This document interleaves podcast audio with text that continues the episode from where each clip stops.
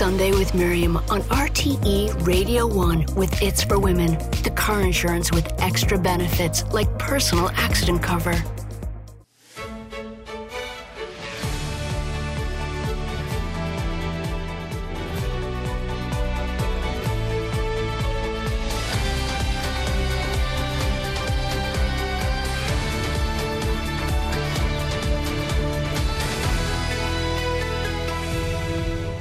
There, and you're very welcome to the programme. Well, coming up in the next hour, admired by everyone from Dire Straits to Bob Dylan, as he celebrates his 75th birthday, I'll be joined today by one of our greatest singer songwriters, Paul Brady, as he releases his new album, Maybe So. Also, this morning, as thousands across the country join in next Saturday's Darkness into Light in solidarity with people impacted by suicide, I'll be speaking with founder Joan Freeman as she publishes her account of the event that's now become an international movement. As always, we'd love to hear your thoughts on anything featured on the show. You can text us to 51551, you can email Miriam at rt.ie, or you can tweet at Miriam O'Cal. Well, it's been said of my first guest this morning that while we have several national treasures in this country, Paul Brady stands out like a shimmering star among their ranks. Regarded as one of our greatest singer songwriters, having created more than his fair share of iconic songs, from The Island to Nobody Knows to The Long Goodbye, famous fans include everyone from Bob Dylan to Tina Turner and Cher to Joe Cocker and Ed Sheeran. In a glittering career that spans more than 50 years, this month sees Paul celebrate his 75th birthday and the release of his own new album, Maybe So. Paul Brady, good morning to you. Good morning, Miriam. So, do you feel a bit like a national treasure after all that? no, I don't. Not in the least, you know. But it's very nice to hear it. Okay, so we're going to chat in a moment, but first let's hear from your new album. This is The Tower of Gone.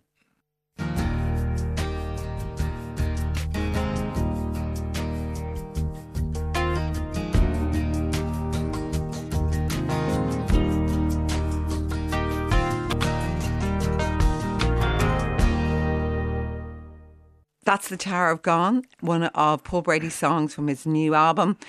Did you find it difficult during COVID writing this album? Only from the practical point of view, in, in the sense that nobody was allowed to move more than two Ks from their house at the beginning, so I couldn't bring musicians to the studio. But I, I've a lot of history of building up stuff myself in studio and, you know, building up the structures, which then I, I, I can replace later on with, with real musicians.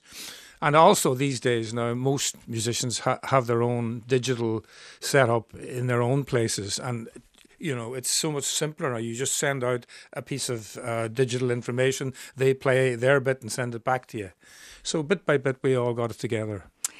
And actually, a number of the songs have lovely people and moments attached to them. Tell me about even Shay Healy. You have a song you wrote with Shay, haven't you? Yeah, well, some years ago, Shay and I wrote this song, and it's a different song in, in that the singer in the song has already left the planet. That's the point.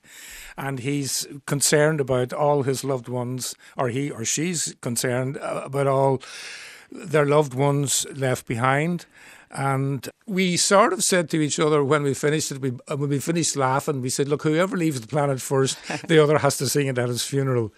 And I did in April 21 uh, sing the song at Dear Shay's funeral, and uh, that was a sad but uplifting affair. Yeah.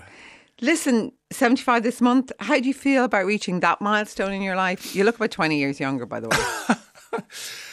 it's not so much that I'm 75 but it's that in five years I'm going to be 80. no, I mean I've I'm doing a slew of gigs at the moment that are that are finally on after being rescheduled four or five times over the last two years, and I'm finding I have as much energy as I used to have, and people seem to be enjoying them, and uh, we're still here. as someone who's been writing songs probably even longer than 40 years, does it get easier or do you approach it differently? Well, it's never easy looking at a blank page. Music has always come simpler to me. I'm I'm forever living in a world of music in my head. Uh, lyrics come more difficult, more difficult. Like I mean, when I've got to this stage, I've kind of go, well, I've written, but but most of anything I've been concerned about or, or enamored of in my life. So, what else is there to write about? But then, since the 90s, I've been collaborating with other writers, and that has opened doors for me musically uh, too, because when I read somebody else's lyric, it, th- it throws me in a certain direction musically that I mightn't have gone with, without that. Listen, I know a good bit about your background, Paul, but can we go back? Remind me, you were born in Strabane, and in fact, your home almost straddled the border. You went to school in Mills. Tell me about your upbringing. Tell me about your parents first. My father, Sean Brady, was from Sligo, uh, and my mother, Molly McElholm, came from Tyrone, the border of Tyrone and Fermanagh, and they met in, in Bundoran, uh, which is where most of that part of the world used to go for their holidays. Got married in early 40s, moved to Strabane then because they both were teachers, except that Molly was trained in the north, in the Northern Ireland system, and Sean was trained in the south. So they both wanted to work after they were married. So a border town was the only thing that made sense, and that's really the only connection we have with Strabane. We were sort of blow-ins there, and, and didn't have much of a history there. Molly taught in, in Sion Mills School, which was three miles southwards on the way to Omagh, and Sean went over the bridge to Lifford. And did you have good relationships with both of them or not? I suppose my mother and I uh, had a sort of a fractious relationship, I suppose. But it was much easier with my father. I think my father, being artistic, and uh, he sort of understood me a bit better. And uh, you know, we had a, we we never fell out or anything, you know. But but I suppose in a, in every kind of family, the children have a relationship with the father and with the mother, and it, it varies from family to family. My relationship with Molly was was always a little fractious sometimes. You know. She was probably, when you think back now, just worried about you, worried about maybe going down the music path. Would it be steady? Yeah. I mean, I mean, there was no history of a good career out of music in Ireland at the time. I mean, it was fraught with danger, and the whole phrase that was used regularly all the time was, "You have to have something to fall back on." Mm. And the notion when you're 15 of falling back on anything is sort of foreign. I didn't want to feel that my life was going to be something that I'd be falling back from, you know. But I mean, I didn't know what I wanted to do. I found myself in UCD in 1964 and I didn't want to be there. I was only there because, uh, like all people who got, all students who got the A levels in the north of Ireland, we got a university scholarship. Mm. Uh, and so that saw me in Dublin. But it wasn't very long before I got into bands, joining bands and, and playing music all the time. Yeah. Because you kind of didn't really do your final exams. Is that right or wrong? I did them. I I went in and sat for the regulation 60 minutes. Okay. And uh, after 60 minutes, I handed my paper in, and th- there was nine exams. I remember there was nine. What were you studying? I was studying arts, uh, Irish and French. But I, you know, I, I handed up my papers after the hour, and I remember like all the rest of the students would always be looking at their watches at 59 minutes. When's Brady going to get up? You know? so I gave my papers away, and in the room that 40, 50 years later, I, I got a Lifetime Achievement Award presented by Michael D. Higgins. So, well, how ironic is that? Was it sweet, though? Uh, it was, yeah. yeah. It, it was, but again, surreal. When you were in Strabane, obviously, you're north of the border. But it was a mixed primary school, I think, wasn't it, in Sion And not just mixed boys and girls, but mixed religion. Yeah, were you conscious of that? Like growing up there at that time, were you conscious that it's unusual the school was mixed, or was it after that things got? It was after. It was after that that I realised that it was a hugely privileged experience to be in a primary school uh, with boys and girls and mixed religion, because every other school around me was either Catholic or Protestant or boys and girls. And I, I think I grew up in, in, in an atmosphere of tolerance in the school, and it seemed normal to me. And then when I went to St. Columb's boarding school when I was 11 for six years, a Catholic boys' school, it was a terrible shock to me mm-hmm. because everything was uh, it was very rigid, you know, and uh, it was a bad experience for me. Was it? Because that's got a great reputation, that school, doesn't it? It has a lot of famous alumni. Uh, well, it's it's a great school academically and sports wise and all that, but there wasn't a huge amount of interest in the arts when I was there. At any rate, I mean, I mean, for instance, I wasn't even allowed to bring my guitar. My father got me a guitar for my eleventh birthday, and I was at college at the time. I was, you know, I was home with my holidays, Christmas, but I wouldn't, wasn't allowed to bring my guitar back to the school. So for six years, I only knew three chords. Is that the time your dad asked you if you'd prefer a guitar or a harmonica? Yeah. And did that choice ultimately seal your fate? Uh, well, it, it, it did. Of course, it did. That was we're talking now just after rock and roll. Elvis, Little Richard, uh, uh, Chuck Berry, all all those great artists. Fats Domino were coming along, and there was a lot of guitar being played. Eddie Cochran, and uh, uh I was very glad I had a guitar. the fact that he offered you the harmonica or guitar, do you think your dad spotted in you that spark of the performer? Well, I wouldn't. I mean, I've been playing piano since I was about six, you know, uh, and I, uh, I had taught myself uh, how to play. I mean, I had a very good musical ear, although I was absolutely terrible at reading music. I hated reading music, really? and to this day, to this day, I find that I can't sight read easily, you know. But I had a very good ear, and so I, I, picked up a lot of tunes from the radio, hit tunes, and I was able to play them on the piano myself. So he knew I was musical. You mentioned St. Columb's there. Were you there when John Hume taught there? John Hume was my French teacher. Wow. Yes. Yes. Uh, was he a good French teacher? He was, yeah. he spoke French with a Derry accent. So I mean, it's it was a very good school, but there wasn't a lot of music. It was very, little Irish music at the time in the school. To be honest, very hard to hear Irish songs. So when you left your UCD exam after sixty minutes, when, did you head for London quite soon after that? The reason I left the college was because I'd been asked to join the Johnstons. Yeah. And they were a nation, nationally famous band at the time. They just had a number one hit with a Ewan MacColl song, The Travelling People. So I was plucked from obscurity to be in this headlining band. How did that come about? It came about because I was in a, a flat in Ranelagh uh, above Mick Moloney. Yeah. Uh, and I would. Uh, go down the stairs and I'd hear these musicians in the room uh, playing ballads and playing traditional music on, on, on the tenor banjo and stuff like that. And I wasn't really a huge folk fan at the time, but we we, we started to play poker together, and, and it was in, in that atmosphere that I realised that Moloney had just joined this group called the Johnstons, and I then started opening for them in the Embankment Tallaght and the Old Shieling and Raheny and I got noticed then performing. And when the Johnstons wanted a, a change of personnel, I was asked to join. We played all around Ireland and made several visits to the UK in that, but didn't move to the UK until January 69.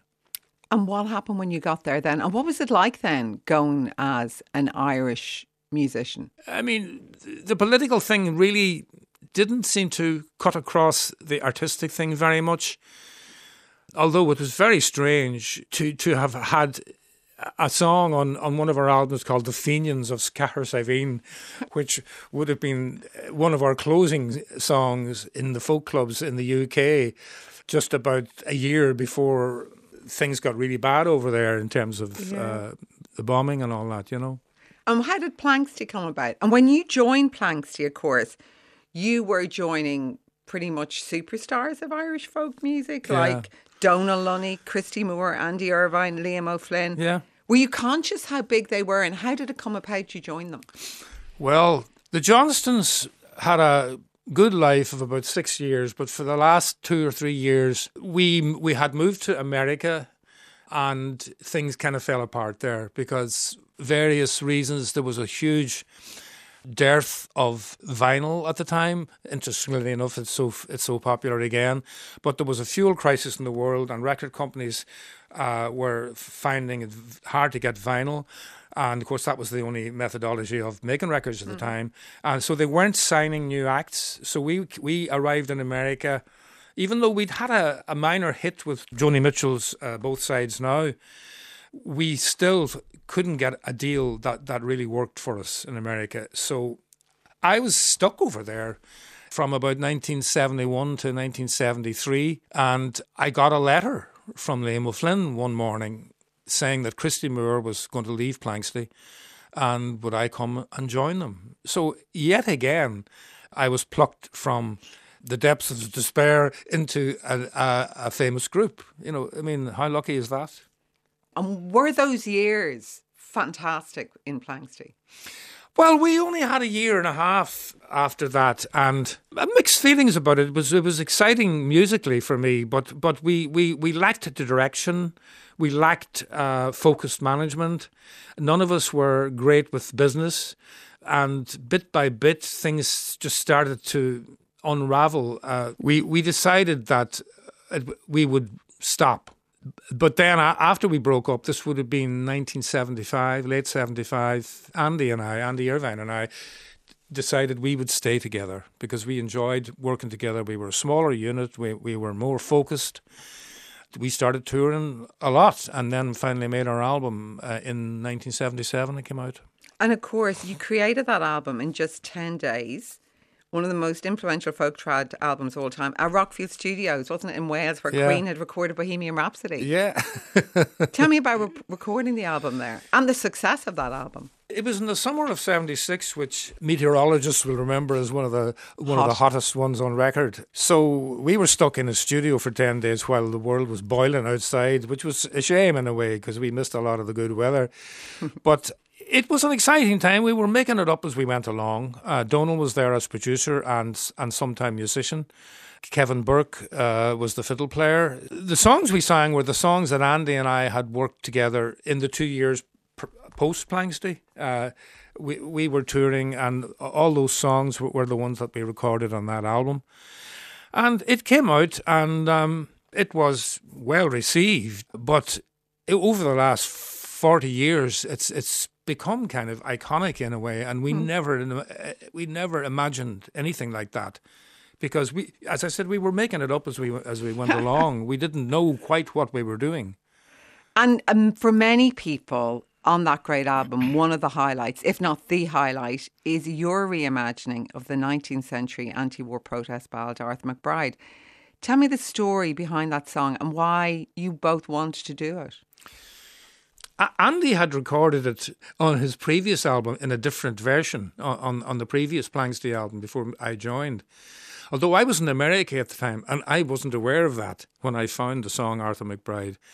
But I found this particular version in a book in a house of a friend of mine called A Heritage of Songs, and it was a collection of songs by a woman called Carrie Grover. And I loved the melody and I loved the, the word. Substituted a few things here and there that I felt might make it more understandable. And uh, it was the first thing I really worked at as a solo artist. Yeah. Do you still get asked to sing it a lot? And do you mind singing it 40 years on? Not at all. I mean, I'm I'm singing it at the moment again. Each I I I'll let it go for six months and then I'll bring it back. And when it comes back to me, it's like an old friend because it's it's a dramatic song. It's a dramatic story. The characters are are, are dramatic. I can almost deliver it as a actor as well as a singer, and I that's again my father coming through. In different humour, I will sing it in a different way. You know. And audiences always react hugely to it, don't they? they the minute I, they hear the guitar intro, like, yeah, you know, they, they know what's coming. Yeah, it's great. And they always sing along too, which is lovely. Oh, me and my cousin wanna. Lakes of Pontchartrain, which after you record anything spawned lots of other covers, but what drew you to that song? Where did you find that song? It was actually on a Planxty album sung by Christy Moore. And when I came into Planxty, I felt I should at least uh, include some of the songs that had been popular with the band before I joined. So I learned it from the Christy Moore version. Then, I de- of course, I developed it in my own way.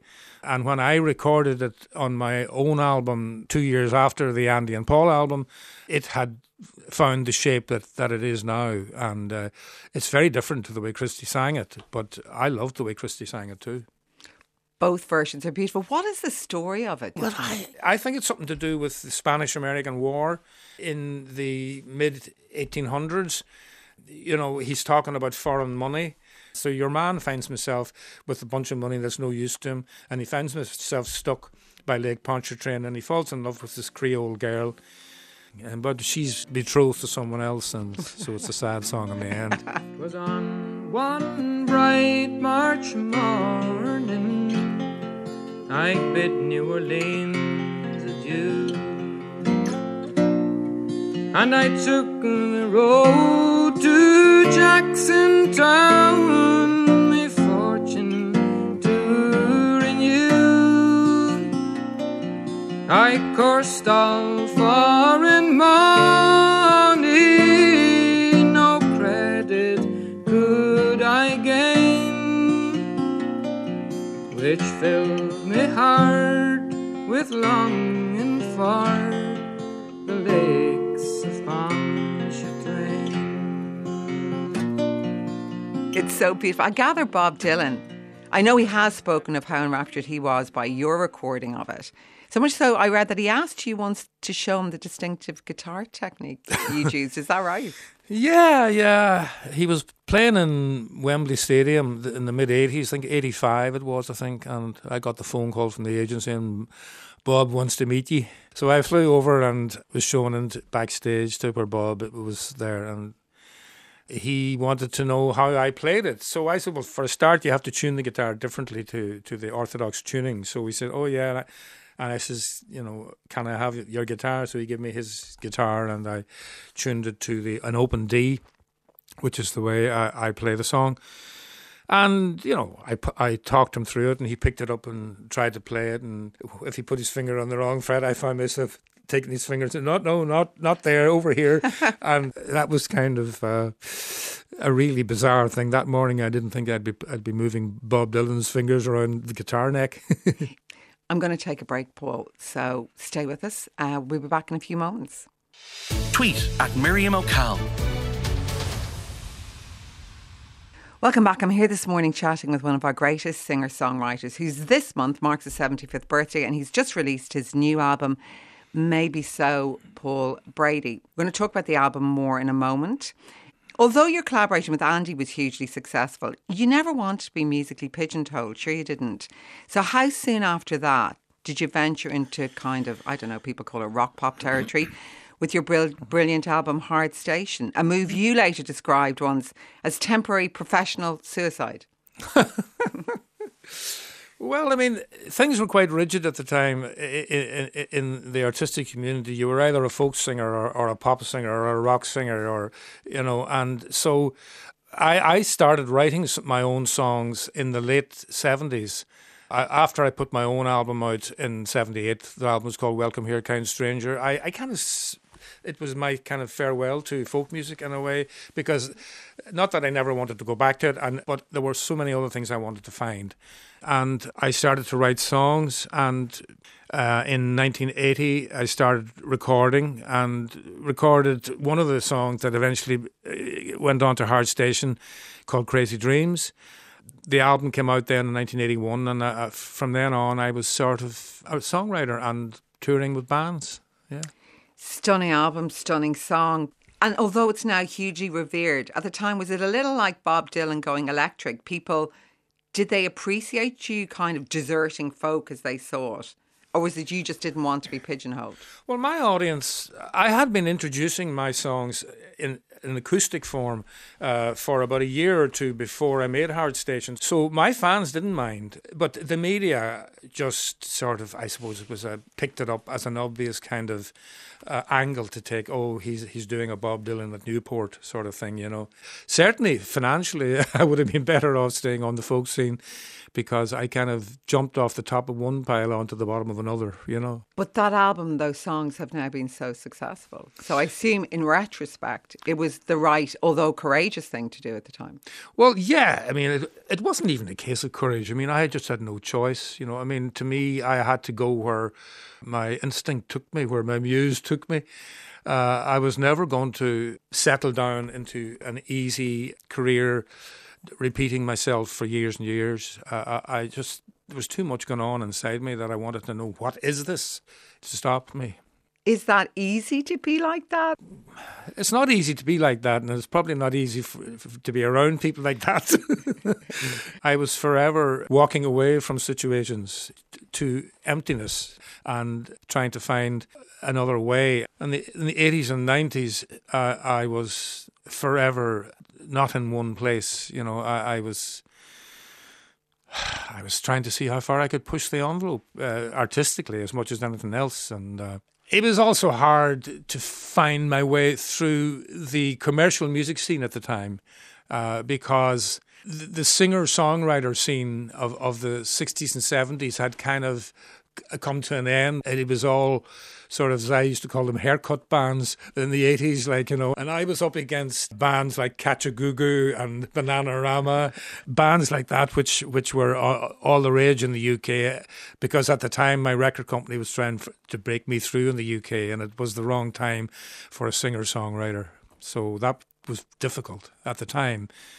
But I don't regret any of the moves I've made. You know, where I am now is where I've always meant to be. I'm very happy. yeah, because it turned out great in the end. But during those tricky times, maybe in the 70s and 80s, is that difficult to keep believing in yourself when maybe at that time the commercial success you wanted seemed to be eluding you and going to different types of bands? I was fortunate in that p- people who, much more famous than me started to record songs of mine. So I began to make a living as a mm. songwriter, even though I was finding it difficult as a performer. Uh, so that was very that was a good bonus. I found that I didn't expect. I'm the sort of person who, when I make something that I I think is good, I, I sort of feel, ach, nobody's going to notice this, you know. So I wasn't expecting ever to be a big rock star. Um, although, uh, in a way, I felt compelled to try and follow that road because of you know my management's wishes and the record company's wishes and I never felt comfortable trying to be a rock star. Never felt comfortable. And in a way, you didn't really need that. Well, as it turns out, I didn't. Mm. But at the time, I, I didn't know that. And all around me, uh, the, the, the world I was living in at the time, managerially, record company wise, live performance wise, was that rock pop world. And it was like you've you've got to break America, you know. So we got to go to America and all this kind of stuff. And uh, it wore me out, to be honest. And uh, when it started to drift away, I, I ended my relationship with major uh, record labels in the mid 90s. And uh, I was so relieved to, to be out of that bear pit. Mm.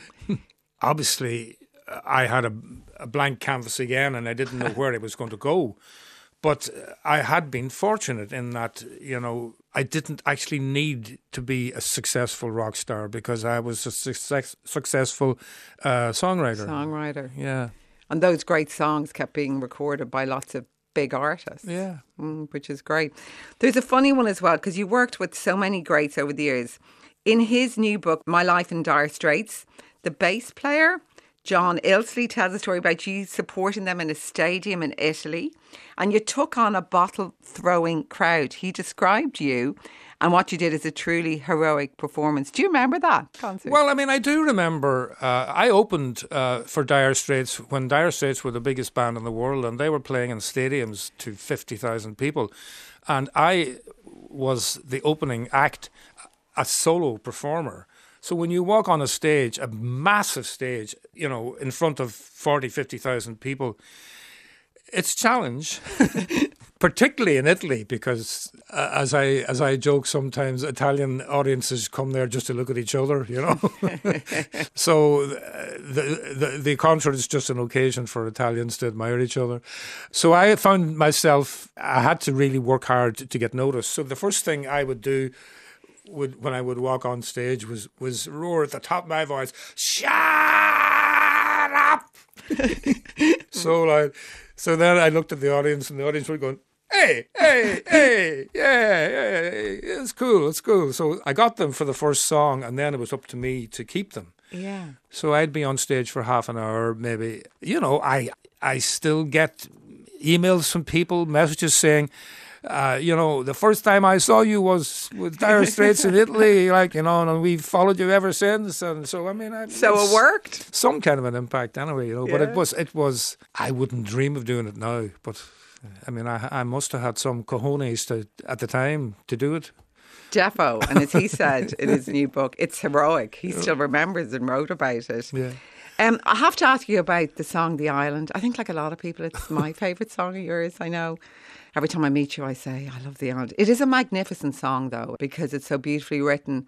When did you write that? Well, I had the music for a decade before the song was ever released, and I knew it was going to be about my feelings about life in in the north. But I, you know, like a lot of people there, from my background, I had to deal with a sort of a cultural ambivalence about how things should be treated. You know, there was a lot of discrimination in the 50s and 60s, and uh, my family suffered from it as, as a lot of people from the nationalist community. So there was an ambivalence there within me as to what was the right way around this, and it, it started to come at me lyrically, and I started to I wanted to write a song that expressed the doubts and fears and aspirations of an ordinary person who wasn't involved politically, just a normal ordinary person. And what came out was the lyrics to the island. But I mean, even I hadn't even finished. I was in the record. I was in the studio with a, with a metaphorical gun to my head because we had overrun the, the studio timing and we had to get the album finished. And I was standing in front of the microphone and I still hadn't completed the words. It was only as I was singing the song, the words that I. Uh, had already written and was happy with that I heard myself singing a whole bunch of words that I had never had never come to me before. So it was almost like I was writing the song as I was singing it. They say the skies of Lebanon are burning, those mighty cedars bleeding in the heat. They're showing pictures of And when it was over, I kind of was I was quite exhausted, I suppose, and I went back in and listened to it and heard me singing a, a lyric that I said I don't know where that came from. It just I don't know where it came from, and I'm a bit like that with songwriting. I think sometimes songwrite songs can write themselves if you just get out of the way and let them come through. But I mean, it is magnificent. And I know at the time, it was a tricky time for you when you wrote it. I mean, decades on, the lyrics of that song, which is really you're talking about the futility Well, yeah, of violence. Decades on, we ended up with an agreement yeah. that, that, that could have been there decades before. That's yeah, not see, to take I- away from the discrimination. I wasn't saying I wasn't saying anything then that that everybody didn't agree with 20 years later. But but it was a difficult time. It was it was not long after the hunger strikes, and and people were very emotionally charged at the time, and um, to many people. It it was the wrong signal they didn't want to hear, you know.